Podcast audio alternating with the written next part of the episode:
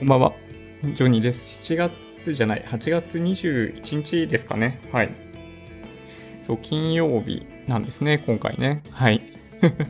マーケットの振り返り、まあ、やっていこうかなと思います。まあ、いろいろ指標発表とかあって気になるところは、まあ、あるといえばあるかな。まあ、昨日と比べると、まあ、いろんなニュースあったという気がします。今日に関してはね。うん。まあ、おおむね予想通りみたいな感じでしたけど、まあ、海外の指標に関しては、まあ、ややアナリスト予想を上回るような結果になっているので、まあね、うーん、まあどうなんでしょうね。はい。まあ、サムネとかタイトルには、あの、訪日外国、外国人客数について書いてますけど、まあ、あ, あんまりマーケットにとって影響はない数字ですね。もちろんこれ、あの旅行収支とかで、まあ、もうすでに今の現状って分かっているんで、まあ、実際の訪日外国人客数が きゅうじゅうきゅうてんきゅうパーセント 来てないなんて話はもうみんな最初から知っている話なので、まあ、なんとなくキャッチーなんで、えー、タイトルだったり、えー、サムネに書かせていただきましたけど、まあ、あんまりね、うん、関係ないっちゃ関係ないですね。うん、はい。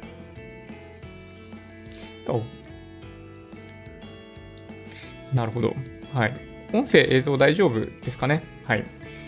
じゃあ、早速ね、やっていきましょうかね。ちょっとね、その前にそうだ、えっと、週末のお話なんですけれども、えー、明日はちがつにじゅうににち土曜日に関しては、えー、月いっかい行ってます、えー、ジョニープライムの会員になっている方との Zoom のミーティングがありますので、通常の YouTube ライブは、えー、キャンセルさせていただきます。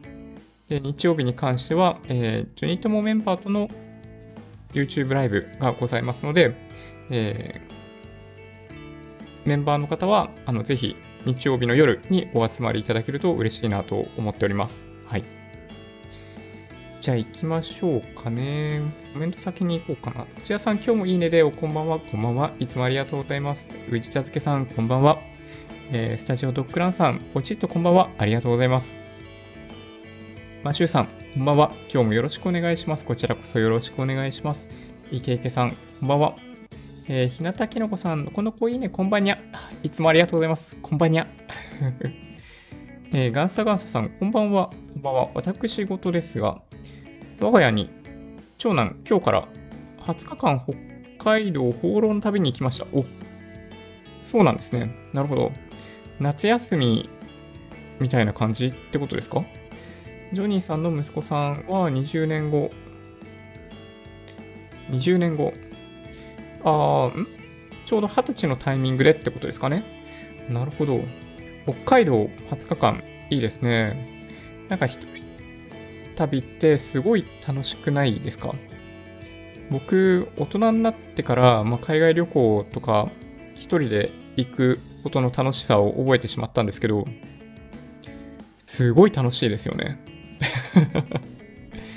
そう、すべてありとあらゆることを、まあ、自分で決めて行動する、自分のペースで行動するね、あの一人旅って本当にいいですよね。サバイバル感あるし、なんかね、そう、あそこから学べるものは結構大きいなと、うん、結構ね思いました。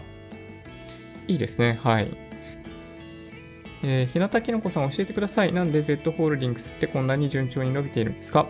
えっとですね、あの、オンラインの販売が好調だからですね。はい。基本的にこれが要因です。うん。まあ、ゾゾ、いわゆる ゾゾ だったり、あの、Yahoo ショッピングとかも含めてですね、オンラインのトランザクションが増えると、まあ、彼らの広告収入とかも含めて増加するので、まあ、Z ホールディングスは買われている。まあ、業績面から言うとそんな感じですかね。はい。どうかな？なんか他に理由あったっけな？どうなんでしょうね。うーん。Z ホールディングスね。まあ、Yahoo。まあ、どうなんだろうな。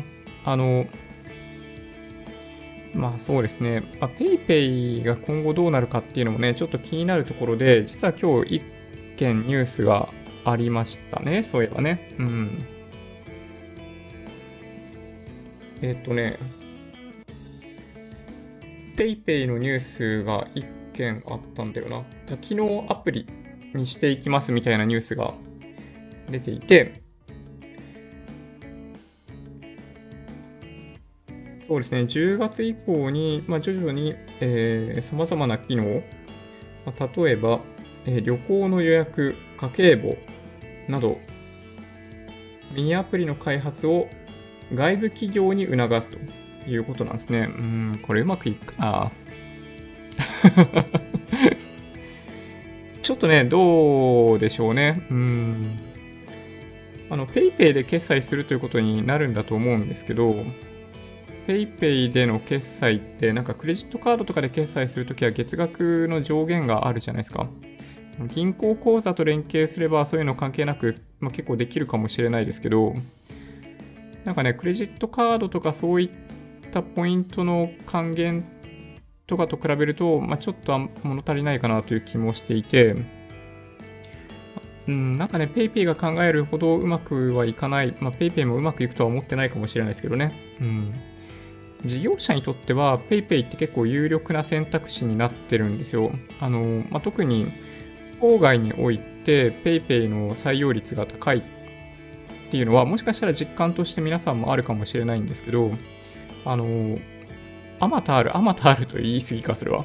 あの、ものすごい多くある、あの、非接触型、あの、なんだろうな、まあ、電子決済事業の中で、まあ、PayPay は、あの、負担が少ないんですよね。その、加盟店っていう観点からすると。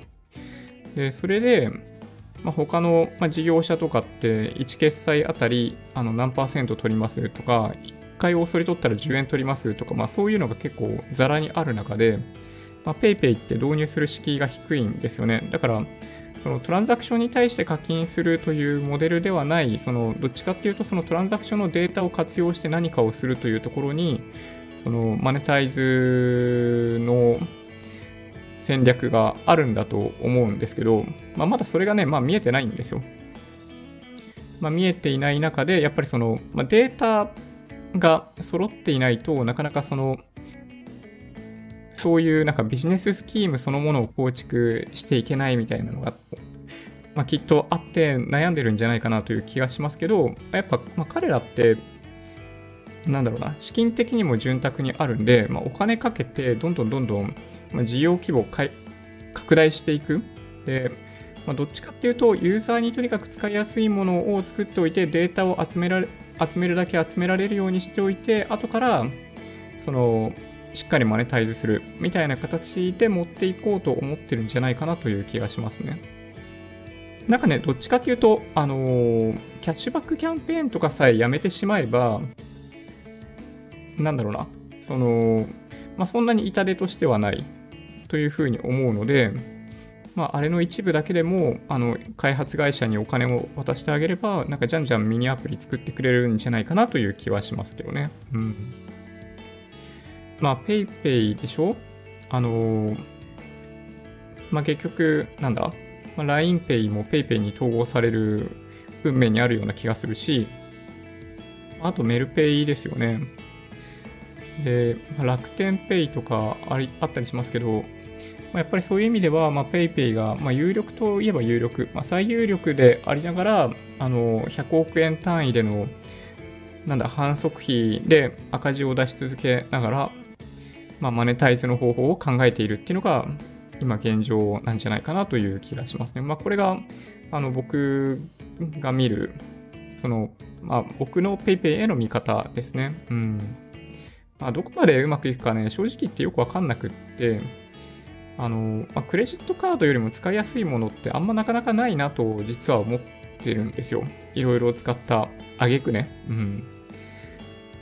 まあだからなんかね、そう、まあ、悩ましいなと思ってますけどね。はい。どうなんだろうな。まあね、広まってほしいとは思うんですよ。あのバーコード決済、二次元バーコード決済とか、まあ、ああいった手段って、まあ、どんどん広がっていってほしいとは思ってるんですけど、ただね、なんだかんだ言って、クレジットカードクレジットカードを例えばそのクイックペイ経由で使うとかね、その アイディー 経由で使うとかが、なんか今足元では最も一番簡単に決済できてるんで、まあそれをね、PayPayが超えるのってなかなか難しいなと思ってますけどね。うん。どうでしょうね。この辺はね、うん、まあ、考え方いろいろあるかな。あのメルペイもやっぱり体力の違いで追っかけられないと思うんですよね。PayPayと同じようには。はい。そうですね。はい。悩ましいですね。はい。いや、でもね、すごいいいご質問ですね。はい。日向きのこさん。うーん。まあでもね、あのー、まあ、ゾゾ を買ったときは、まあ、結構いろいろ言われたわけですけど、あのー、ゾゾ の、なんだ、ファウンダーというか、あの、前澤さんがやっぱりその、まあ、資金繰り的な部分とか、もうなんかいろいろ、ね、問題が若干あったんじゃないかみたいな感じで、大企業に、まあ、ああやって渡す。まあ、Yahoo からすると、まあ、もしかしたら楽天、アマゾンに対抗できる可能性があるんで、まあ、ゾゾ の存在って結構重要だと思うんですけどね。なんか Yahoo ショッピングとか、まあ、ヤフオクだけで、アマゾン楽天に対抗できるとは、ちょっととても思えなかったんですけど、ゾゾ があることで、まあ、そういう意味ではやっぱり対抗しようがあるかなと。なんか特にね、あの、服に関しては、今後どんどん伸びる可能性高いなという気がしているんで、そのオンラインに関してですよ。なので、まあ、そういう意味ではいいんじゃないかなという気がしますけどね。うん。はい。なんか昔にね、あの、Yahoo でちょっとお仕事させてもらって、Yahoo で雇われてたわけじゃないんですけど、えっと、Yahoo とお仕事をしていたことがあったりするので、まあ、なんとなく企業文化とかわかるんですけどね。うん。はい。そんな感じかな。うん。ちょっとね、コメント見ながら行ってみましょうかね、今日はね。はい。あ、コロナの時、冗談で Z ホールディングス買ったらにばいになった。すごいじゃないですか。素晴らしい。いや、いいですね。えー、ちょっとお小遣いになりました。えー、今、利確するか悩むのもまた楽しいです。そうですよね。確かに。うん。利確って難しいんですよね。あのー、まあ、利確したくなるというのがね、やっぱね、衝動としてあるので、まあ、本当に難しいなと思います。基本的には、まあ、個人投資家がやってしまいがちな、その、いわゆるコツコツドカンにならないためには、えっと、利益出ているものに関しては大きく育ててあげる必要があるんですよね。なので、まあ、待った方がいいような気もするんですけど、まあでもね、難しいですよね。うん、これはね、本当に難しいなと思います。インデックス投資はね、そういう意味でいくと、あの、基本的に必要、そのお金が必要になった時にだけその分解約する戦略じゃないですか。だから出口戦略がはっきりしているっていうことも、なんかそのインデックス投資の強みなんですよ。まあこれがね、うん。いやーなんかね、そう。そうなんですよね。インデックス投資って何をどういう風にすればいいかが、もうはっきりしてるんですよね。個別株とかって、もうほんと難しいなと思います。まあもし、なんだろうな。なんか真面目な話をすると、その個別株投資で、あのー、購入するときにはシナリオを一応自分の頭の中で作って、まあ、その範囲の中で進捗している分には損切りもしないし、あの、なんだろうな、ぬるめに見守るっていうのがいいんじゃないかなと思っていて、で、上昇していって自分のシナリオもどんどん見直しながら、あのー、最初に掲げ、掲げていたあのゴールとか、そのシナリオにとってのゴールっていうものが近づいてきたとか、あとは、なんだろうな、過剰に買われている状態、その自分の評価に対して過剰に買われているような状況みたいなのが、もし生まれたんだったら、まあ、そこでまあ利確してもいいんじゃないかなっていう気がしますね。うん。まあ、なかなかね、こういったその保有している銘柄に対してのシナリオを作っていくっていうのは、なんか簡単な作業ではないですね。うん。本当によく考えないといけないなと思ってます。そう、まあ、最近僕ね個別株か買ってないんで、そういうのからは解放されてますね、そういう意味でいくとね。うん、なんか昔はね本当になんだろう、儲かればいいみたいな発想だったんで、まあ、値動きの良い銘柄にまあお金突っ込んで、まあ、儲けるみたいなことやってましたけどね。はい。にせんねんだいの話ですよ。にせんねんだいの話。うん。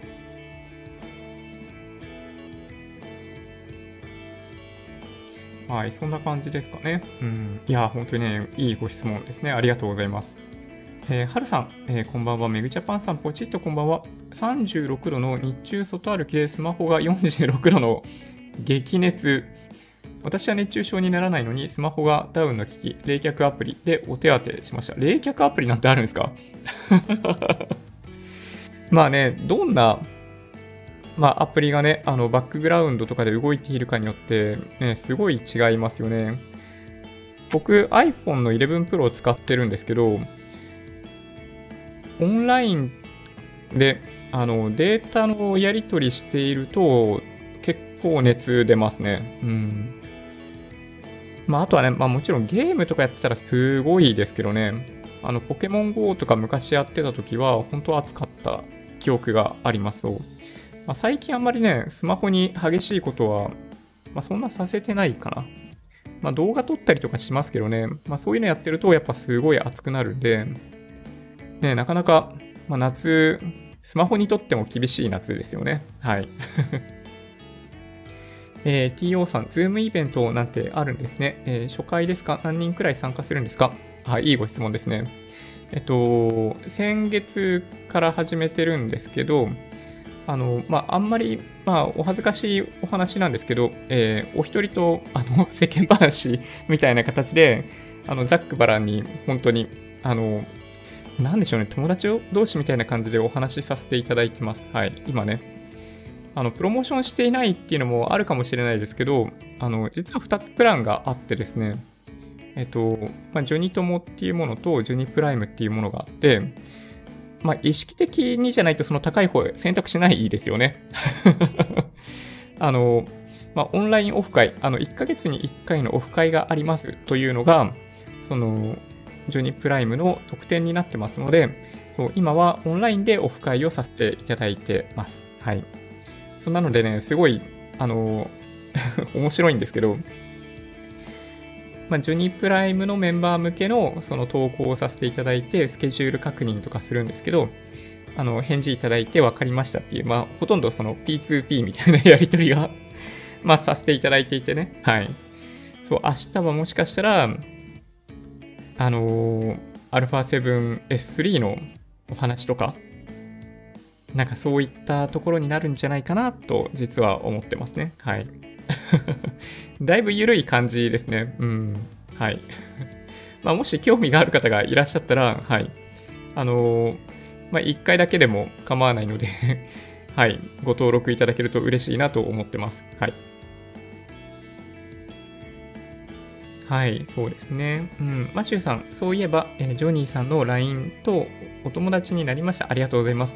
ライブ情報はこれでバッチリです。ありがとうございます。そう、基本的に、えっと、まあ、夜じゅうじから配信する、まあ、通常、特に変化がないときには、特にご連絡させていただかないですけど、あの、エフワン の都合でにじゅういちじになるとかですね、まあ、今回みたいに、まあ、土曜日、その、まあ、ズームミーティングありますみたいな時には、あの、ライン とか、まあ、ライン、Twitter、YouTube のコミュニティ欄、このみっつを使ってご連絡させていただいてますので、まあ、どっかしらでね、あの、なんだろうな、ご連絡できたらいいなと思ってます。はい。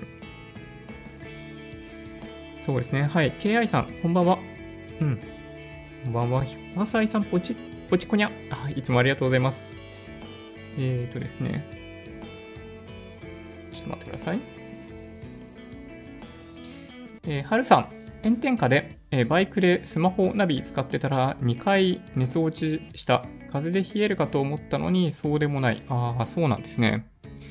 なるほどな。意外と熱発散しない感じしますよね、スマホね。うん。なるほど。ケーアイ さん、バイク。はるさんのバイク何？確かに気になる。川崎のスーパーシェルパ。おー。どんなバイクだろう。ちょっと見ちゃおうかな。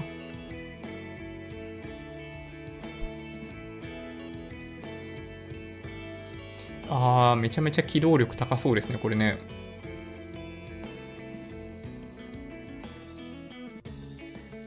えー。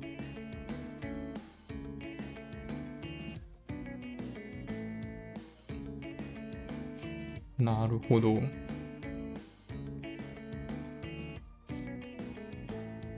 れな何系って言ったらいいんですかね。ちょっとオフ、オフロードモデルって言えばいいのか。いやー、いいですね。中型でにひゃくごじゅう以下ですかね。ちょっとなんか排気量書いてないっていうか、今見てるやつ。なるほど。まあ、こういうのね、そうそう、機動力すごい高そうだなって、そう思うんですよね。なんか、ね、あの、学生の頃は、まあ、使い勝手とか、本当ににの次、さんの次で、アメリカンなんて買いましたけど、なんかね、今、どんなバイクでも買っていいよって言われたら、なんかこういうオフロードだとか、なんかそういうの買うかもしれないですね。うん。なんか便利なやつね。うん。はい、いいな。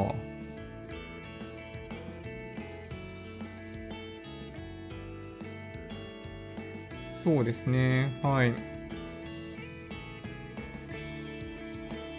えー、スマホも、土屋さんですね、スマホも、えー、ギガヘルツで動いてますからね、ジョニーさんの ピーシー のヒートシンクのサイズ見れば、スマホがどんだけ頑張ってるか分かる。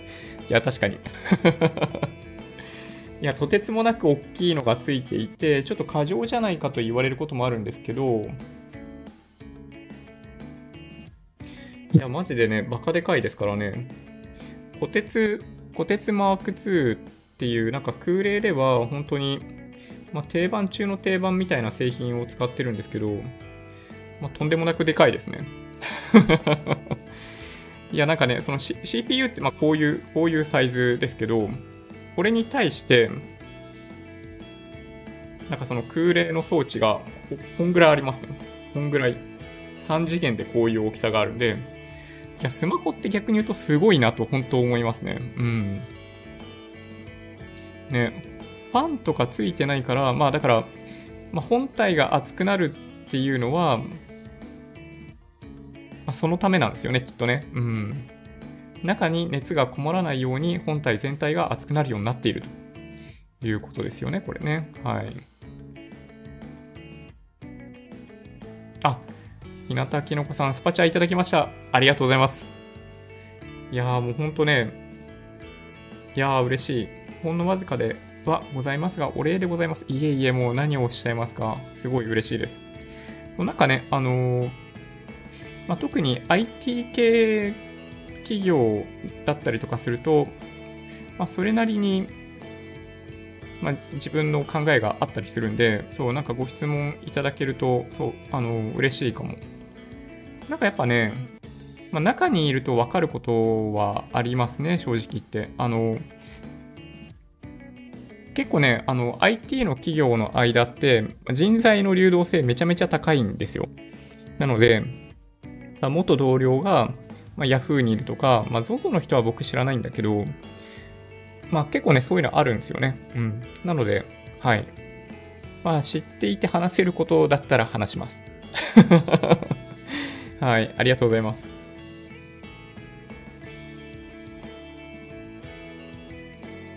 そうですね。うんうん。えー、ペイペイ、今日にとう当たりました。ただで商品ゲット。素晴らしい。スタジオドッグランさん、いいですね。なるほど。ね、キャンペーンがね、本当に充実しているペイペイですよね。うん。はい。さちさん、こんばんは。こんばんは、えー。久しぶりのライブ参加です。最近、初心者向けの動画上げていただいて嬉しいです。あー、こちらこそありがとうございます。まあ、ちょっとね、あのー、まあ、手抜きなんですけどそう、なかなかね、あの時間がない中でどうやって動画を投稿したらいいかなって思って、そうやり始めてみました、今ね。うん、まあ、ほんとね、なかなか、まあ、隙間がなくて、まあ、動画の撮影難しいんですけど、そうあんな感じで編集も、まあ、さほど頑張らない範囲であればああやって投稿できるんで、なんかね全体を話そうとしすぎ問題ってなんか前に僕お話ししたことあると思うんですよ。僕の悪い癖でなんかあらゆる人からツッコミもらっても大丈夫というか、ツッコミが入らないようにその細かく話していきすぎる問題がまあややあるかなと思っていて、そうだからあの本当にね小さなワントピックワントピックであの投稿してってみようかなって思ってます。はい。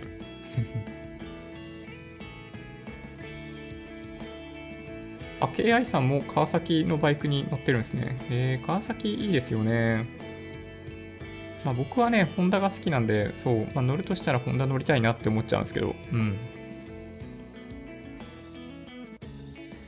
えー、ロックさん、こんばんは。えー、ここにねん、おむつは にじゅっパーセント オフのキャンペーンを探して買っていました。今はウェ、ウェルシアの日。毎月はつか さんじゅっパーセント オフのみが安い日。あー、ウェルシアってそんなことやってるんですね。えー、知らなかった。ほんとね、おむつの消費量って半端ないですね。うん。なんかきゅうじゅうまい入りのパックを、まあ、さんパックとか買っても、まあ、いちにちじゅうまいぐらいやっぱ使ってるんですよね、おむつって。まあ、毎回毎回ミルクあげる前に交換しているし、まあ、気がついたらね、そうおしっこしてるし、まあ、うちの子ちょっと便秘気味で、あの毎日うんち出てないんだけど、まあ、やっぱね毎、毎日じゅうまい以上は使ってるかな。ね、すごい消費量ですね。うん。まあでもね、体重が今もう よんてんよんキロぐらいかな、になってきたので、その新生児用ってだいたいごキロまでなんですよ。なので、その、まあ、さんかげつから、生後いちねんぐらいまで用のなんかよんキロからはちキロとかなんかそんな感じのおむつにね、そう切り替えようかなと思ってます。なんか今んとこね、やっぱりね、あのパンパースが、まあ、使いやすいかなって思ってますね。今んとこね、そう漏れたことも多分 あ, あったかな?いっかいぐらいあったかな。うん、まあでもね、ほんとそんな感じですね。うん。はい。ウェルシアか。うん。ちょっと調べてみようかな、僕も。うん。えー、ミックさん、ポチッとこんばんは。えー、PayPayは地方への普及活動すごいですね。現金使わない便利さ知ったら元に戻れない。そうですよね。なんかね、あのー、お買い物しに行くときに、そう、一切僕もね、現金持たないですね。一応ね、念のために、クレジットカードだけは持っていくようにしてます。いちまいね。はい。ただね、基本的には、まあ、iPhone と Apple Watch さえあれば、決済できてしまうんで、まあそういう意味でいくとね、そう、携帯と鍵だけ持ってって感じですね。だからね、本当はね、家の鍵も、まあ、スマホだったり、その Apple Watch、要するに、あのー、非接触型で対応できるようになってくれると、本当は嬉しいんですよね。あの自宅の鍵は、まあ、やろうと思えばできるんですけど、あの結局集合住宅に住んでるとオートロックじゃないですか。オートロックのところを Apple Watch とかでそう解錠できるようにするのはちょっと難しいんで、結局鍵持ち歩かないといけないんですよね。うん。まあ、というのがあって、うん、ちょっとね悩ましい。あ、悩ましいけど。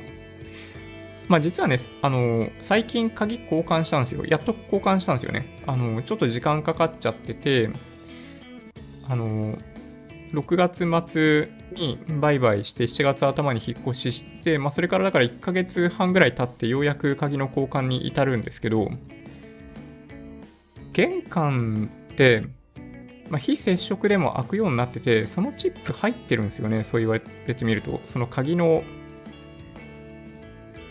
なんか持ち手のところにチップが入ってて、なんかそれだけ持ってれば別にいいのかな、そしたら。そのチップを、例えばなんかテープで、セロハンテープとかで、なんかスマホの裏にくっつけたら、あれ、オートロックのドア開くのかな。どうなんでしょうね。でもなんかそれで開かなかったら最悪だよね、なんかね。まあ、とかで結局鍵持ち歩かないといけないんだったらなんか意味ないか。うん、はい。はい。そうですね、ウェルシアの日、貯めた T ポイントの価値 いってんご 倍になる。ああ、そうなんですね。そうか。ウェルシアあったかな、うちの近く。ちょっとね、あんま見たことないような気がしなくもない。ウェルシアあったかな。はい。ハルさん、メインは ピクセルスリーエー、昔買った Galaxy ノートをナビで使っている。ああ、そうなんですね。韓国も中国も嫌いだけど、自分に都合の良い製品は大好き。うん。まあ僕もね、あのー、基本的にはまあ政治と、あのー、それ以外の部分ってのは結構切り離しちゃってますね。うん。はい。ケーアイ さん、昨日、えー、エフエスエル は寄り付きで買ったんですけど、けど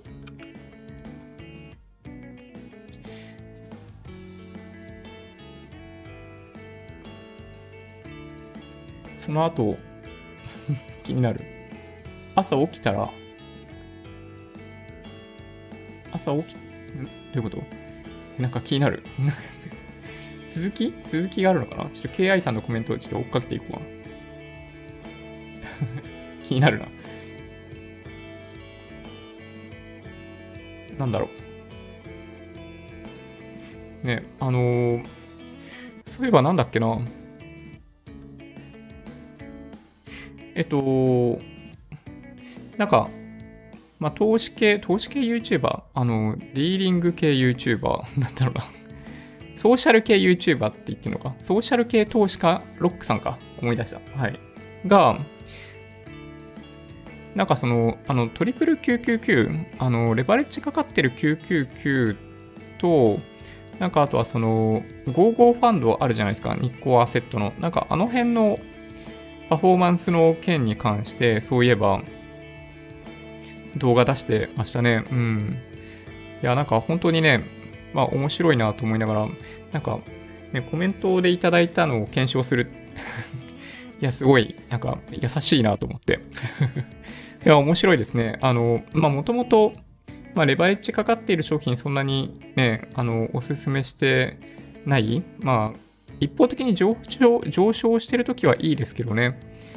まあでも同じようなこと言ってましたね。うん。まあ債券の方に、その結構レバレッジかけるとかなんかそういうのもなんか、うん、なんかどうなんだろうって僕も思うんですよね。さんがつの相場とか、あのリーマンショックの時とか見てても、債券も結構一緒に売られちゃうんで、ね、あの、なんだろう、さんばいさんぶんポーファンドとかもそうですけど、債券の方をレバレッジかけてる分には大丈夫みたいな、これが理想的な商品だみたいな解説っていうのは、ちょっとなんか、なんかそういうことを言ってる方、なんかたまにいらっしゃるんですよ。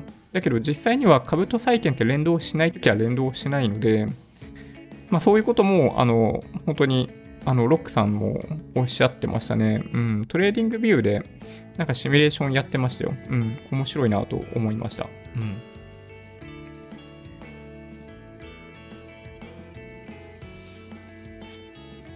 いやー、ほんとね、うん。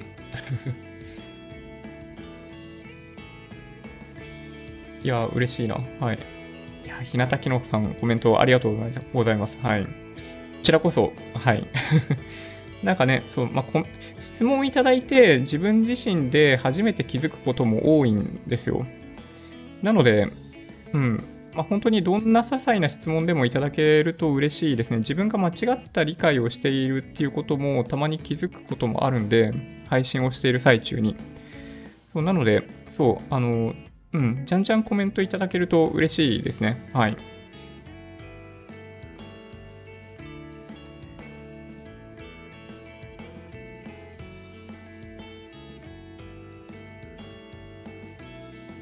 あ、なるほど。ファストリー、ようやくプラテン、暴落してからバイプッシュしたので、タイに耐えまくりました。いやー、なるほど。いやー、もう本当にいろいろ起きますよね。はい。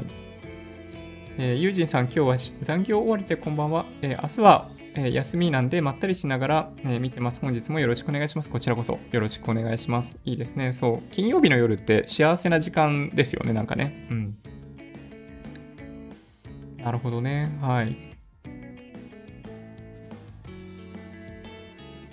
はい、ティーオー さん、えー、ジョニープライムいいですね。それぞれ、えー、ショートプレゼン、プレゼンとかしたら楽しそう。えー、お名前失念してしまいましたが、えー、どなたかマンション管理に詳しい方がいましたよね。話聞いてみたいです。あ、ガンサーガンサーさんですね。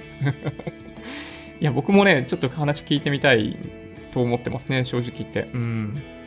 まあ、まず、ちょっとね、自分のマンションのその管理っていうものに関して、ちょっとね、知りたいなって思いますよね、やっぱりね。うん。いや、そうなんですよね。はい。ともさん、最近ジョニーさんの配信していたワンコインごひゃくえんにはびっくりさせられました。まあ、あれよんじゅうさんねんかんですからね。まあ、時間かければ、あのー、はい、あんな感じになります。まあ、みんなちょっとね、あのー、短期間で、増やそうとしすぎなんですよ。なんか自分だけが儲かってないんじゃないかっていう感覚が出てくるじゃないですか。YouTube とかで見てると、なんかひゃくまんえんの元手がね、せんまんになりました。で、その翌年にはいちおくになりましたみたいなこととかあったりすると、ね、まあ、増えてなかったりとか、増えててもちょこっとだったりとかすると、焦ってきますよね、なんかね。その人間ってどっちかっていうと、なんかその、なんかバスに乗り遅れているような感覚が怖いんですよ。で、慌てて飛び乗る。まあ、高値であの株とか買っちゃうっていうのもその心理なんですよね。そうだから、あのまあ、人間ってそういう心理が働くもんだというふうに客観的に自分のことを見れるようになると、なんかその、まあ、年利 ろくパーセント っていうものが、まあ、いかに必要十分なものであるかっていうのことには、なんか、気づくことができるんじゃないかなという気がするんですよね。うん。まあ、よんじゅうさんねんかんはね、はい、もう本当に社会人いちねんせいからずっとやったらみたいな話だったりするんで、まあ、どこまで現実的かって言われるとね、あの金額、あのワンコインでにじゅうにさいからろくじゅうごさいまでやってにせんよんひゃくさんじゅうはちまんえんみたいな話なんですけど、そう。まあ、だから、まあ、でもね、うん、どっちかっていうと全然むしろ難しくないですよね。いちにちごひゃくえん、いっかげついちまんえんだったら、まあ、新社会人でもまあ頑張ればできるんじゃないかなという気はします。まあ、本当ね、まあ、これね、難しい話なんですけど、あの、家賃高い人多いんですよ。その、手取りに対しての。で、まあ、もちろん実家に住んでた方がいいかと言われると、まあ、実家でも快適だったら実家でいいんじゃないかなと僕は思うんですけど、まあいろいろね、うん、あると思うので、まあ一人暮らしでも何でもいいと思うんですけど、あのー、まあ手取りに対してのさんぶんのいちっていう話あったりするじゃないですか。いや、あれってね、まあこれ、わかんないですよ。調べたことないからよくわかんないけど、手取りに対してのさんぶんのいち家賃にするって、多分ね、不動産業界の人が、あのー、吹き込んでる話じゃないかなと。いう気がしてます。正直言って。うん。ちょっとね、多いと思います。うん。長い目で見た時の、その、まあ、貯蓄にいかに回せるかどうかみたいな話でいくと、さんぶんのいちはちょっと多いんじゃないかなと思います。まあ、社会人いちねんめとかだったりすると、まあ、その僕が、僕はだいたいよんぶんのいちぐらいが理想的なんじゃないかと思ってるんですけど、まあ、ちょっと厳しいかもしれないですね。手取り、まあ、例えば、まあ、じゅうごまんえんだったりすると、よんぶんのいちっていくらだ ?いちまんごせんえん、ろくまんえんか。うん。管理費込みろくまんえん。まあ無理、無理な範囲ではないですよね。まあシェアハウスとかだったらね、全然無理な範囲じゃないと思うんですけど。ね。まあそんな困難もあったりするんで、まあ、本当にね、若いうちから投資し始めると、あの老後資産、全然難しくないなと思っているので、まあ、まずはそこからね、あのー、理解してもらえると嬉しいんですけどね、あんまりなんかキラキラした、まあ、いいですよ、楽しんでね、あのエンターテインメントとして、あのー、まあ、なんだろう、シスさんの話とかさ、あの超有名投資家さんのお話とか聞いて、まあ、ああいうのに憧れて、ああいうのにトライするとかね、全然いいんですけど、そうやっぱりあの守らないといけない部分ってあったりするんで、まあ、そこ、そこに関してはあのしっかりとインデックスで、まあ、投資をしていく、長期投資しておくっていうのがやっぱ重要かなと思って、そうあの動画を出しました。うん。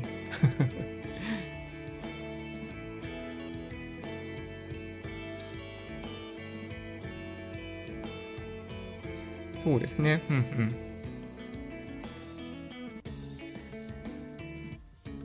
ああ、面白い。なるほど、はるさん。フロード系、震災直後にどこにでも逃げられるようにシェルパ買いました。なるほど。いやー、強いですね。でもね、確かにそういう意味でいくと、あのー、まずね、重量が全然違いますよね。普通の、なんかいわゆるネイキッドとか、ああいうのって、まあ、大体ひゃくはちじゅっキロぐらいありますよね。中型、例えば よんひゃくシーシー ぐらいのネイキッドだったら、ひゃくはちじゅっキロとか、まあ、もしかしたらにひゃくぐらいあるかな。僕が乗ってたアメリカンはにひゃくすうじゅっキロあるんですよ。にひゃくさんじゅっキロぐらいあった気がするんですよね。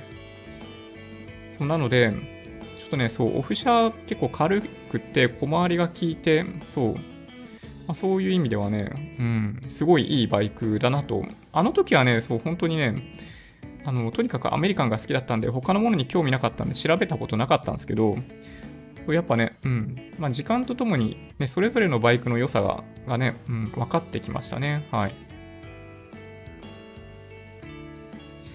ね、あ、土屋さん、冷却は余裕がある方がいいんで、うん、確かに。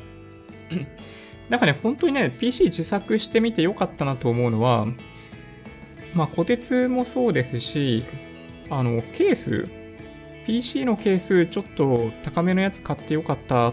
とも思ってますね。うん。なんかやっぱ、まあそうですね。まあ安いやつでも全然大丈夫だと思うんですけど、なんとなくね、まあそれぞれにバッファがある感覚が今あるんで、うん、嬉しいですね。うん、なんか乗せ替えればみたいな話がね、そうできるのは、そのバッファがあるおかげかなっていう気がします。はい。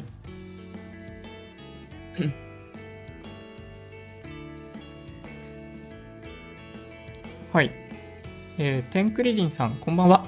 えー、金曜日ですね、えー、僕らの親世代ろくじゅう代の資産運用についてご意見をお聞かせ願いたいです。はい、えー、もちろんその人の状況によるのは理解しているつもりです。ざっくりとした質問で申し訳ないんですが、逆に、えー、ざっくりした意で良いので、えー、お聞きしたいです。あー、なるほど。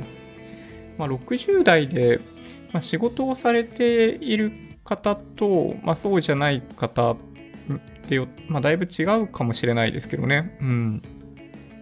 まあ一つは、まあ、やっぱり、あのーまあ、今ろくじゅう代の方からしても、まあ、ひゃくさいまで生きる可能性っていうのはやっぱあるといえばあるので、まあ、年金の、あの受給開始年齢をあの繰り下げることができるんだったら繰り下げた方がいいんじゃないかなという気はします。でだけど、その、まあ、それができるぐらい、あの、預貯金があるかどうかですよね。うん。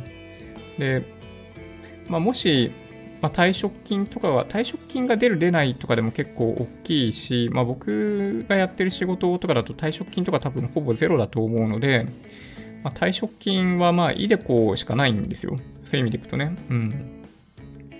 まあ、だから、まあ、その時にどれぐらいあるか。っていうのが一つと、まあ、あとは、まあ、やっぱりろくじゅっさいだからといってその後、まあ、さんじゅうねんかんぐらい平均余命からするとさんじゅうねんかんぐらい生きる可能性がやっぱ普通にあるので、まあ、それを考えればそうやっぱり、まあ、できるだけ、まあ、貯蓄、貯蓄っていうかその投資に回すっていうことをやって必要最低限の資産をあの現金化するっていうのがやっぱりいいんじゃないかなという気がします。で、やっぱり場合によってはその生活水準を落とすとかね、あの仕事をやってないようであれば、やっぱ都心に住んでる必要とかあんまなくなってくるんで、なんか東京だと、まあ、家賃じゅうまんえんとかね、あのざらにあるわけですけど、まあ、ちょっと離れればね、あのーまあ、家賃半分とかにするのって多分全然難しくないと思うので、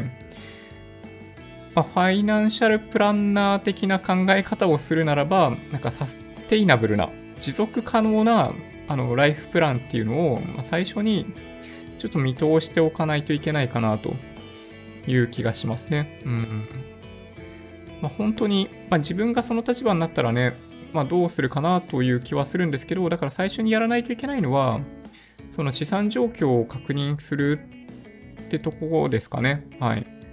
で、その資金をね、本当にね、いろんな人が狙ってるわけですよ。まあ、銀行もそうだし、あの、ゆうちょ、ゆうちょグループ、あの、保険の問題とかもあったじゃないですか。ね、いろんな人がね、本当にね、あのー、狙ってるんですよ。だから、まあ、本当ね、気をつけないといけないですね。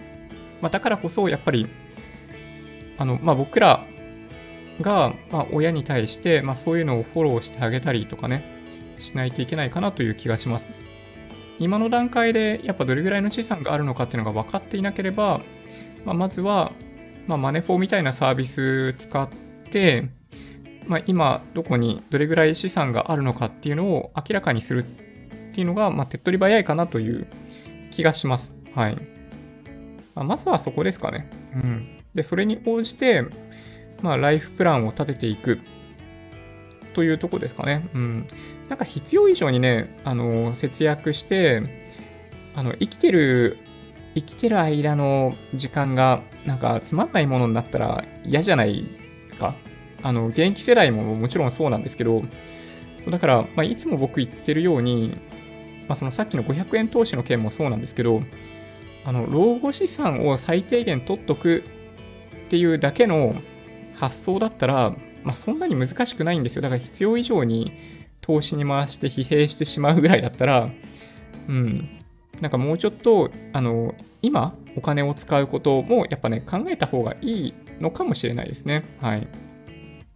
そんなに苦しみながら投資する必要ないですよってことですね。はい。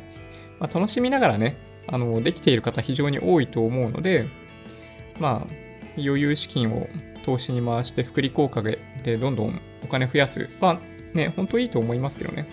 好きなものを好きな時に買えるって本当に幸せなことだと思います。はい。そうですね。はい。あ、エムエム さん、今日知ったんですが、TikTok、バイトダンス、えー、ファーウェイ、こっそり経団連に加入。日本は素直にアメリカの指示に従えるのか疑問に感じました。ただ、確かに。ああ、それ僕も知りませんでした。え、てか、そんな情報、どこに流れてるんですかすごいですね、エムエム さん。ああ、そうなんだ。まあ、経団連皆さんよくご存知だと思うんですけど、あのー、自民党の支持母体ですね。はい。なるほどな。そうなんだ。ちょっとね、気になりますね、これね。はい。えー、やらないかさん、えー。僕の友達が アイティー 系にいました。え、デュッセルドルフにいたらしい。なるほど。ドイツですか？えー、その時、僕は今、ラインガーのほとりにいます。ん？ラインガー？ラインガー？あ、ラインガー。ドイツかな。えー、そちらはどうですかってメールもらった。それ以降、あんまりいろいろやりとりしてない。まあ、アイティー 系もいろいろ。受けますね。現地妻と一緒って。いやー、でもね、本当に、あの、まあ、アイティー 系で勤めている方、比較的ね、視聴者さんの中に、まあ、多いような気もするんですけど、あのー、まあね、ちょっと言い方あれかもしれないですけど、あの、どこでも仕事できるんですよ。あのどこでもっていうのはその場所っていう話じゃなくて、あのどの会社でも仕事できるんですよね。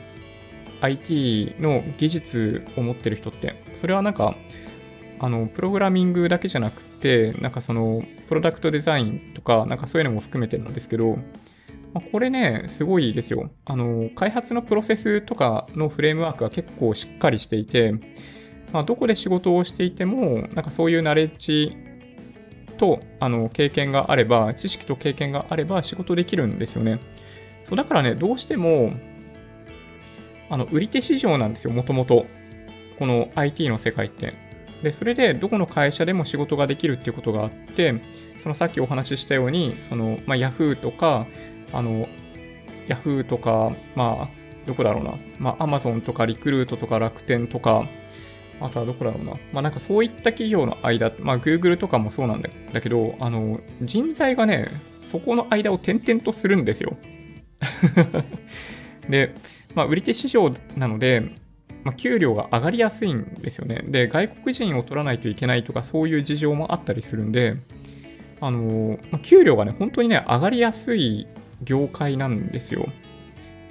なかなかね、日本全国見渡しても、あれぐらい売り手市場ってなかなかないんじゃないかなという気がしていて、まあ、僕はそんなことまで意識しながら就職したわけではないんでね、そう、ラッキーだったなと思うんですけど、やっぱね、業界によってすごい違いますよね。うん。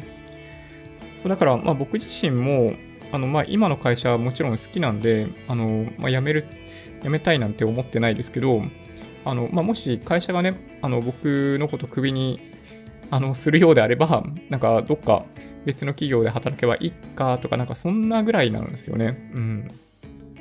まあ、というね、そう、アイティー 系って、なんかそういう意味では、まあ、結構、まあ、幸せ、雇われている側もそれなりに強いですね。まあ会社によるんですけどね、あの、超古典的な アイティー 屋さん、あの エスアイ やあの アイティー 土建と言われているような会社はちょっと違うかもしれないですけどね。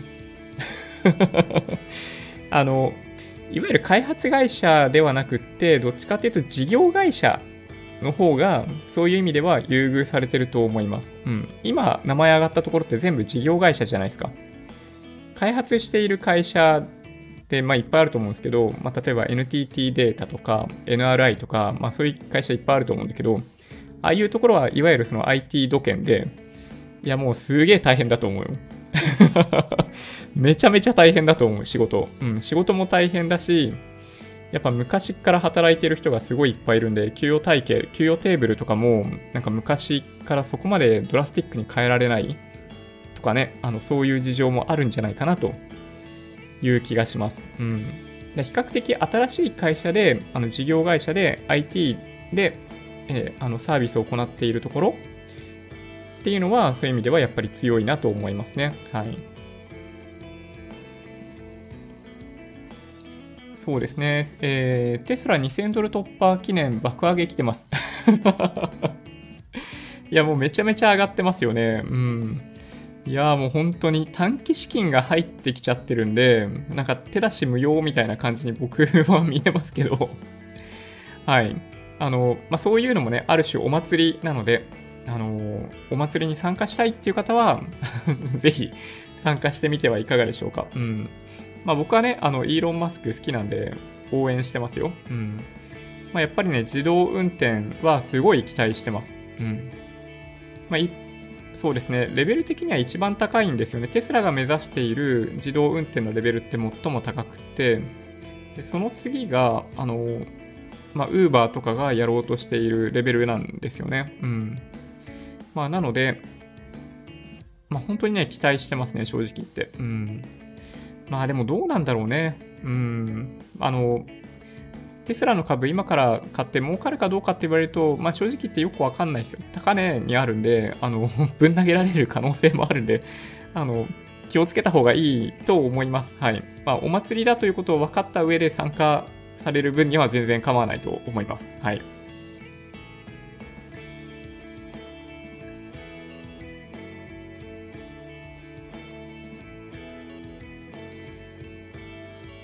はい、やらないかさん、ろくじゅう代へのアドバイス、まず金融機関に行ってはいけません。こちらの動画配信見ていることは素晴らしい。そうですね。金融機関、あの、窓口は怖いですね、本当にね。うん。いや、本当に恐ろしいなと思います。はい。バイクもそのうち電気になるんかな。あのね、実は結構出てきてるんですけど、あの、衝撃的なところで行くと、中国とかでハーレーが電気、ち、なん電気バイクっていうのかな、なんて呼べばいいのかな、うん。販売するみたいなニュースがちょっと前に出てましたね。いや、なんかね、あの、ま、まあ、でもそうだよね。特に、あれですね、オフ車とか、なんだろうな、エレベーターに乗せられるようなものだったらすごいいいですよね。家帰って充電してエレベーター乗せて外行ってそのまま走る、まあ、原付だったら全然余裕でできますもんね。原付は原付っていうか、まあ、いわゆる原付クラスとしては電気で動くの結構あった気がするんですよね。うん。なんか自転車代わりとしては本当にいいんだけどね。まあただ原付レベルになると、まあ歩道走れないしね。うん、ちょっとその辺が難しいな。はい。そうですね、ろくじゅう代の方だったら、とりあえず ろくじゅっパーセント 国債、社債、あと よんじゅっパーセントエムエスシーアイ 国債インデックス連動の投資に買うってどうですか？ああ、それ、あれですね、なんか、いわゆる、あの、年代と、その、国債、社債保有比率をなんか合わせてあげるみたいな感じのポートフォリオですよね。うん。まあ、ただね、個人的にはね、そこで国債、社債増やさなくてもいいかなと思ってまして、まあ、実際自分がね、その取り崩す段階に来てないから、そうなんとも言えないんですけど、あの、まあ、リスクが大体 にじゅっパーセント ぐらいあるじゃないですか。上にしても下にしても にじゅっパーセント ぐらい、まあ、動くっていう可能性がまあ非常に高いっていう中で、えっとまあ、利回りがまあ将来的に ごパーセント になっていくっていうふうに考えると、まあ、ごねんかんぐらいに関しては、まあ、今ある資金がまあマイナスになってる可能性がありますね。今の時点から比べると。で、そうすると、まあ、これまあ難しいお話なんですけど、減ったらどうしても困る資金があるんだとしたら、それはあの生活資金だと思ってて、でもしその直近ごねんかんでどうしても減ってしまうと生活が難しくなるんだとしたら、まあ、いちねんかんで例えば、まあ、さんびゃくまんえん必要なんだとしたら、そのごねんぶんを、まあ、債券に切り替えて、あんまり増えないし減らないっていう状態に切り替えるっていうのはありかなっていう気はします。だからそれがあの割合というよりかは、まあ、直近、まあ、僕はもうごねんも必要ないかなと実は思ってるんですけど、まあ、例えばさんねんかんぶんの資金をあの債券に切り替えて、そこから取り崩していく、毎月毎月定額で解約していくっていうのがなんか良さそうだなって思ってますね。まあ、今ってあのほぼ ひゃくパーセント リスク資産なわけですよ、僕の場合ね。その、まあ、ほぼほぼ株なんですけど、まあ、それ全部持ってると、やっぱりその、まあ、来年、あの今の水準から にじゅっパーセント ぐらい減る可能性がある。で、その時に生活できなくなっちゃうと困るので、うん、まあ、生活防衛資金に相当するような部分は少なくとも最低限でも、まあ、例えば債券に、債券として持っとくっていうのはありかなって思いますけどね。うん。そうだから、まあ僕の場合、そのポートフォリオ上どれぐらいのパーセンテージで持っているっていう感じじゃないんですよね。まあちょっとね、まあわかんないけどね、まだね。はい。まあ、結局そのろくじゅうごさい、ななじゅっさい、ななじゅうごさいになった時の収入って年金と、あとはその、まあ、イデコですよね。イデコが最終的に解約されて、まあ、それを定期的に受給するということになる。なるので、まあ、それで足りない分を解約していく感じですね。はい。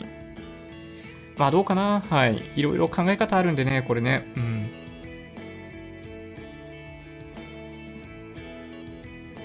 はい。えー、今は知らないけど、函館空港へのバス、Suica使えなかった。あ、そうなんですね。なんかたまにね、ありますよね。そうそう。あのー、交通系は日本全国使えてほしいなと正直言って、うん、思います。はい。まあでもね、意外と難しいんですよね。うん。あ、スタジオドッグランさんありがとうございます。そうそう、ハーレーも電動バイク、この秋出る予定、コロナ絡みで延期。ああ、延期されちゃったんだ。そうなんだ。あれ、僕もね、気になってたんですよね。うん。いや、結構ね、デザイン的にもかっこよかった気がするんだけど、なんか忘れちゃったな。うん。そうですね、電動化したら車検とか、ああ、確かにね、うん、気になる。重量税って、どういう計算になるんだろうね。うん。ね、静かなハーレーとかハーレーちゃう。まあ、ハーレーって、だから、まあ、なんかね、そのニュース見て、ハーレーってすごい企業だなと思ったんですよ。あのハーレーってあの音そのものがハーレーの象徴だというふうに僕も思ってたんで、なんかそうハーレーじゃない感じするってなんか僕も思ったんですけど、まあでもハーレー自身がそこに踏み込んでいこうとしているっていうのはやっぱその時代の流れをやっぱりまあ真摯に受け止めて、その次の世代のハーレーっていうものを彼ら自身が作ろうとしているっていうことかと思って、そのなんかねすげえなと思ったんですよね。ケーアイ さん、ドル円どうなるか教えて。今どんな感じですかね。今日ちょっと全然あのマーケットのお話ほとんどしてないんですけど、米ドル円こんな感じですね今ね。うん。まあチャート上でチャート上でいうところの、まあ、にじゅうごにち移動平均線のあたりですねこれね、はい。ひゃくろくえんぴったりぐらい。まあ直近どうなんでしょうね、これね。うーん。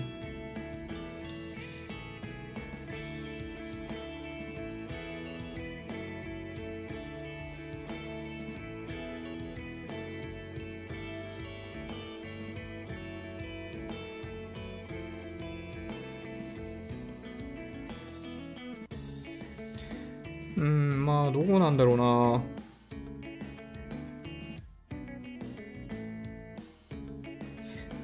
なんとなくね、なんかあんまり状況としては変わっていない。で、今後もしばらく変わんなそうな気がしませんかね。なんかその、新型コロナウイルスがすぐに解決するという状況にはないような気がするんで、なんかね、そうすると、あの、各国の中央銀行の動きってあんまり変わんない。で、エフオーエムシー とか見てても、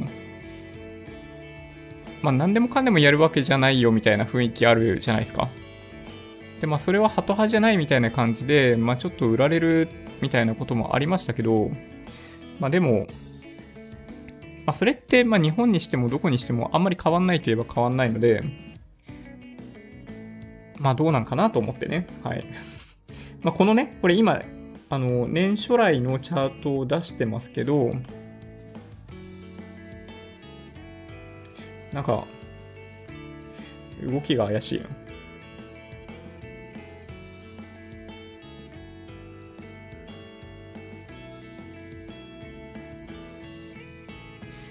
なんかね、そうなんですよね。基本的にはあんまり大きく動かないっていうのが、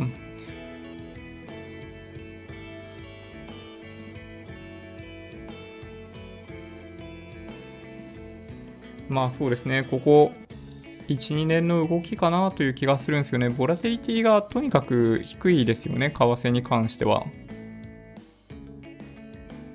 ね、まあ エフエックス 屋さんとしては非常にやりづらいですよね、こういうのね。うん。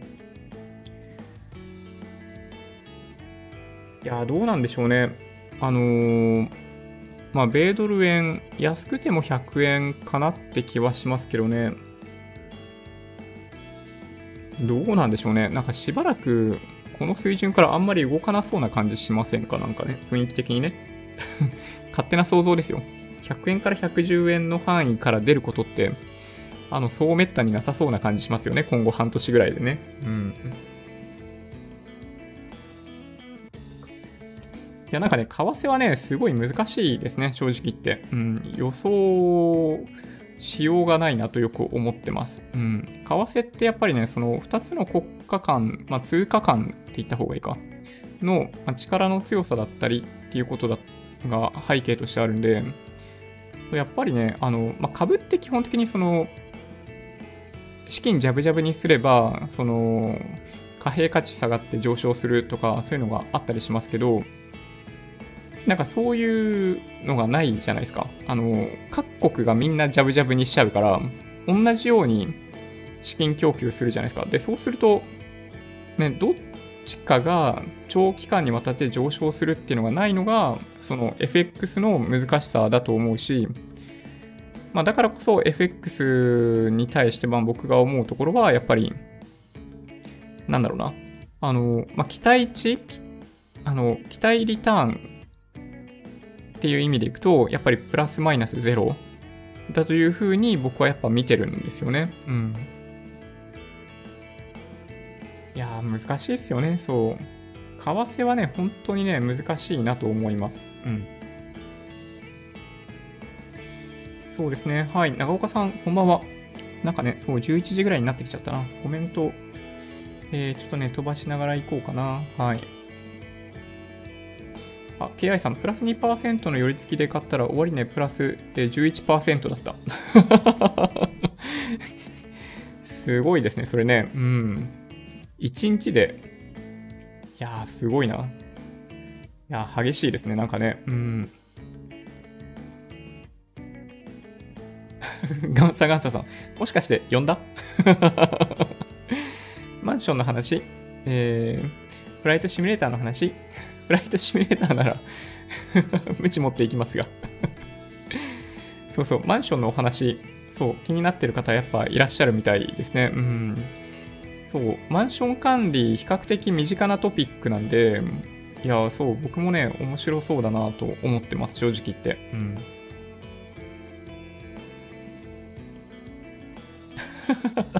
はるさん、受けますね。ドル円は上がるか下がるか、多分どっちかでしょうっていうね。はい。たまにマーケットの解説をしてる人でもよくやるやつですね。うん。このままじりじり、あの、下がっていくか、上がっていくかのどちらかですね、みたいな。そりゃそうだよねっていう。はい。まあ、ありがちですね。はい。まあ、誰も予想はできないっていうのが、あの、そのコメントの、あの、裏返しですね。はい。えっと、うん、みおみおさん、私はもうのんびりと暮らすだけなんで、えー、子供になんなんか残せればいいと投資信託の勉強を始めました。ああ、優しいですね。なんか僕とか別にあの息子になんか残してあげようとか思ってないですからね。いや、なんかね、機械は提供してあげたいと思うんですよ。その、なんだ、機械、その、マシーンじゃなくてオポチュニティの方の機械は、そう、いっぱい提供してあげたいなと思うんですけど、うん。ね、ほんとね。あ、まあでも、ジュニアさんやったら、まあそれで十分か。うん。っていう気もしますね。うん。まあね、子供が成長してくるとまた考え方変わりそうですけど。はい。今まさにバスに乗り遅れている感、テスラ。いやー、ほんとに。そうですね。乗り遅れている不安あります、えー、リーマン前からやっているのに含み益こんなに少ないな。まあでもね、みんなそうなんですよ。結局あのー、もうずっとインデックス持ってたらよかったのにって思うんですよね多くの方は。うん。まあ僕もその一人ですね、まさしくね。はい。スマホだとチャットについていけんいや、難しい、確かにね。はい。ちょっとね、飛ばしながら行きますよ。ごめんなさいね。うん。えー、そうですね、投資、博打みたいなね、そうイメージあると、そう、インデックス投資がね、ベースだというふうに、やっぱね、みんなに理解してほしいんですけどね。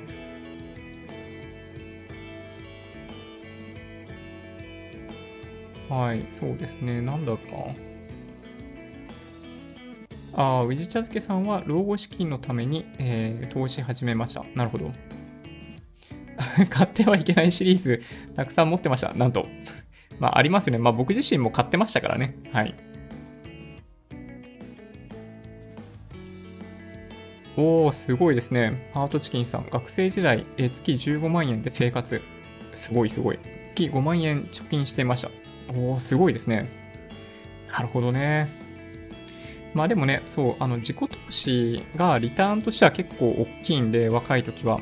うん、なんかね、やっぱね、無理して、無理して投資に回しすぎない方がいいと思います。自分の将来に、その、近づくための投資をやっぱやるべきだと思いますね。はい。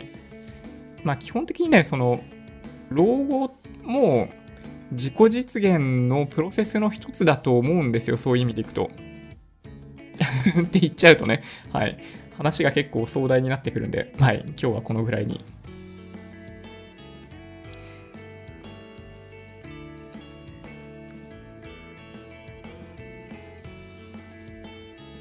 なるほどね。タバコ値上げ、ああ、そうなんだ。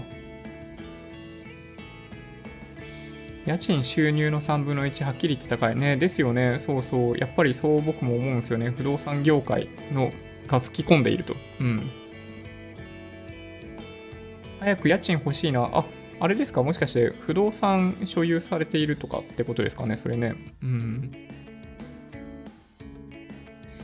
なるほどね。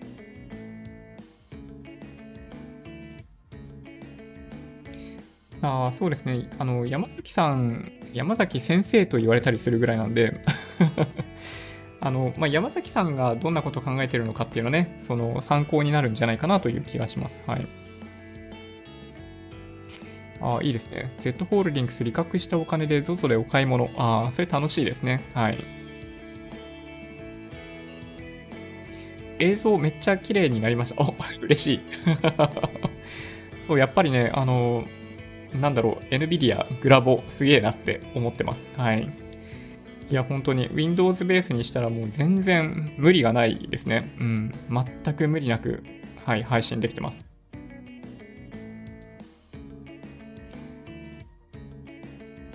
そうですね。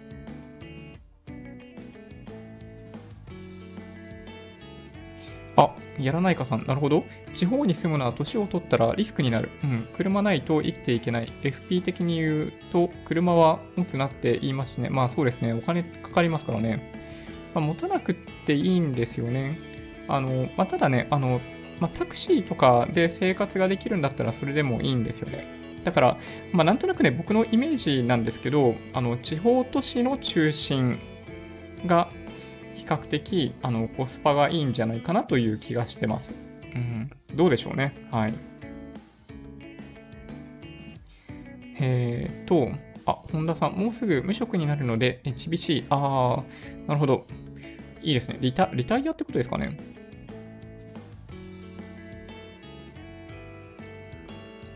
えー、ジョニースタジオ、何気に、えー、物置化してないあのね、あの見えますよね、後ろにあのスケボーがあったり三脚があったりっていうね、うん、ちょっとねこれね課題だと気づいてます。はいそう、使ってないもの、本当にね今後も使わないものは、まあ、処分するなりメルカリで売っちゃおうかなとかそういうのもあるんで、うん、考えてはいますけどね、まあ、ただね、まあ、後ろにあるものは今のところは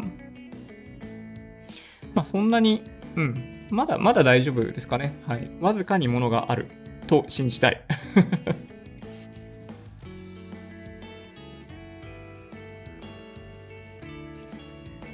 ああ、なるほどね。ガンサーガンサーさん、ありがとうございます。そうか、バイトダンス、経団連ね、ちょっとね、びっくり。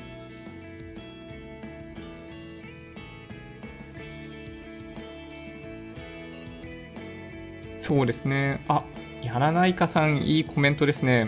銀行なんかと付き合ってはいけませんよ。うちの親父が毎月分配買って、おいら激怒して解約しました。通帳を作るのにせんひゃくえんかかるのに要するに手数料ぼったくり会社になってる。まあ貸し出し金利が低いし仕方がないけどね。そう。今日ニュース見ました。みずほ銀行のニュース見た方いらっしゃるかもしれないですけど、新規口座開設、通常、通帳を作る方は、えー、手数料せんひゃくえん取ります。はい。まあ通帳ないよね、最近ね。うん。通帳を今でも持っているって方はだいぶ減ってきたんじゃないかなという気がします。印鑑すらないじゃないですか、最近。大手都市銀は銀、あの、あるよね、多分ね。印鑑あると思うんですけど、オンラインとかだと、まあ、印鑑なくなってきていて、まあない、まあ、ほぼ、ほぼほぼないかな、印鑑ね。うん。いや、本当にね、楽ですよ。で、印鑑の意味、ほとんどないといえばないじゃないですか。そうだから、ね、場合によっては、まあ、エーティーエム で引き出すとかそういうのもなければキャッシュカードすら不要だったりしますよね、そういう意味でいくと。でほとんどの口座が僕もね、通帳ないですね。一部通帳残ってますけどね。あと、口座維持手数料として、まあ、にひゃくえんぐらい取るみたいな話もあるじゃないですか。あの、印紙代でにひゃくえんかかるんですよね、毎年ね、あの銀行って。で、その分をお金取るよっていう話が出てきてましたね。うん。まあこれはね、まあ、ふたつ話としてはあって、まあ、使ってないような口座は、まあ、さっさと閉じた方がいいみたいな部分もあるし、まあ、基本的にはさっき言ってた手数料とかって新規口座向けなんで、すでにあの持ってる人にとってはあんま関係ないんですけど、まあ、ただそういった口座に対しても手数料今後かかる可能性があるんで、まあ、寝かしているような口座ってやっぱね、まあ、なければない方がいいのかなって思います。で、まあ、あとはその印紙代にひゃくえんみたいな話っていうのはもしかしたらデジタル通貨の話の流れで、まあ、なくなってくるかなとも思ってます実は。うんでまあ、デジタル通貨の話は、まあ、ごねんじゅうねんかかるかもしれないんで、まあ、その間こんな感じなのかもしれないですね。あ、てかデジタル通貨がある程度本格的に利用できそうな段階に来たら容赦なく課金してくるかもしれないですね。その通帳を発行するといくら、あとは年間維持手数料いくらってね。はい、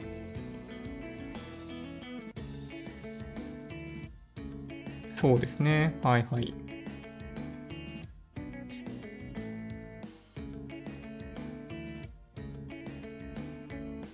そうですね。はい。e バイクが、やばい。e バイクって言えばいいのか。なるほど。ちょっとね、そう、気軽に乗れるんだったら乗ってみたいですね、僕もね。うん。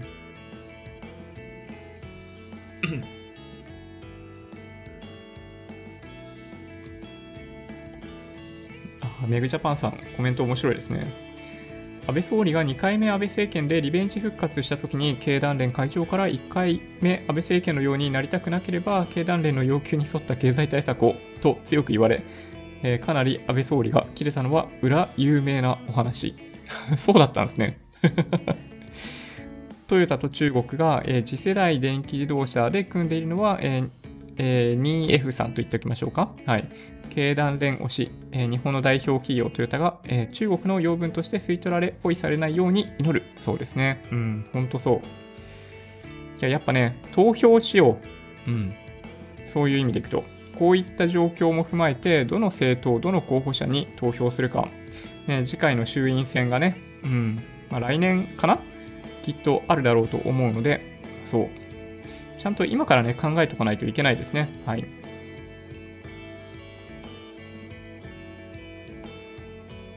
そうですね。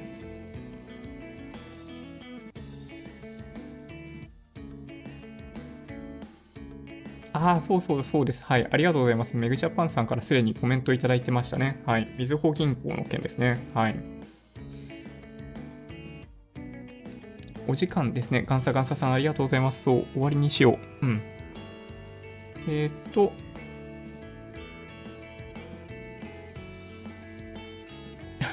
おお、チャートだって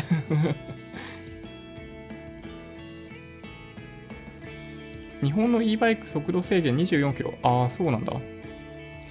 それ以上は原付きまたは小型バイク扱い。あ、そういうこと。でも逆に言うと時速にじゅうよんキロだったら電動自転車扱いってことですか、ということなのか。なるほどね。いや、ちょっとね、面白いですね。うん、その辺になんか、ね、製品開発上のね、面白みがありそう。うん。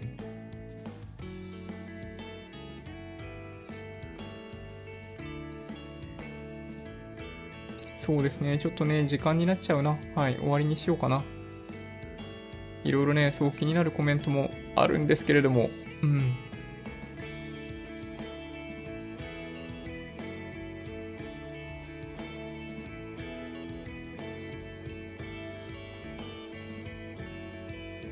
そうですね、はい。ロックさんすごいな。祝テスラ ひゃくごじゅっパーセント おめでとうございますいや、いいですね。うん、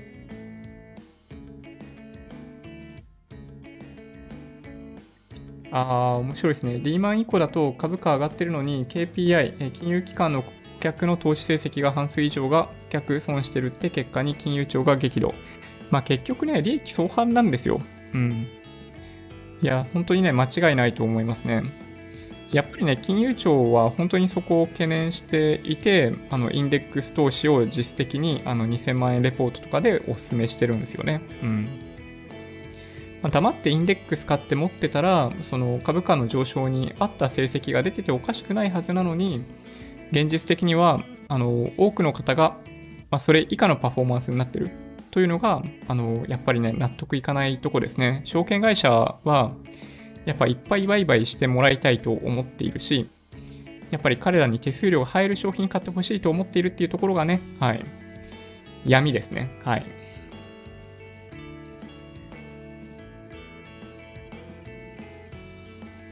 そうですね。あ、ガチホ。確かにね。ガチホって、ガチホってどっから来てるんだろう。なんだっけな。ガチホ、ガチホはやっぱりでもこの業界の話か。うん。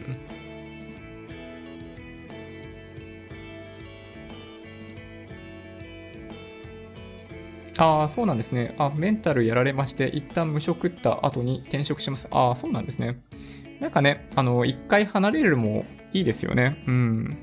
なんか今ね、育休中で本当になんかそれ思いますね。仕事してない期間があっても、そう、全然いいなと思いました。てか、仕事している時よりも忙しいけどね、今ね。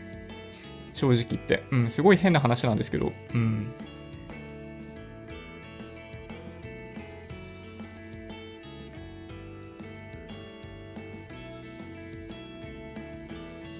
なるほどね。難しいですね。やっぱね。そうか。やっぱね、そう。組損の日産の話とかもね。いや、気になるけど。うん。ちょっとね、そろそろ終わりにしようかな。はい。じゃあ、そんな感じで、えっと、ちょっとね、あの、また、丸いちにちゲームできてないんで、えー、配信の後に、ちょっとね、あの、着陸の練習しようかなって思ってます。はい。じゃあそんなわけで、えー、今日もいちじかん以上にもわたる YouTube ライブお付き合いいただきまして本当にありがとうございました。Twitter、Instagram のアカウントもあるんで、もしよろしければフォローお願いします。音声だけで大丈夫っていう方は、ポッドキャストもあるんで、そちらもサブスクライブお願いします。もし今回の動画が良かったって方は、高評価ボタンをお願いします。合わせてチャンネル登録していただけると嬉しいです。それでは、ご視聴ありがとうございました。バイバイ。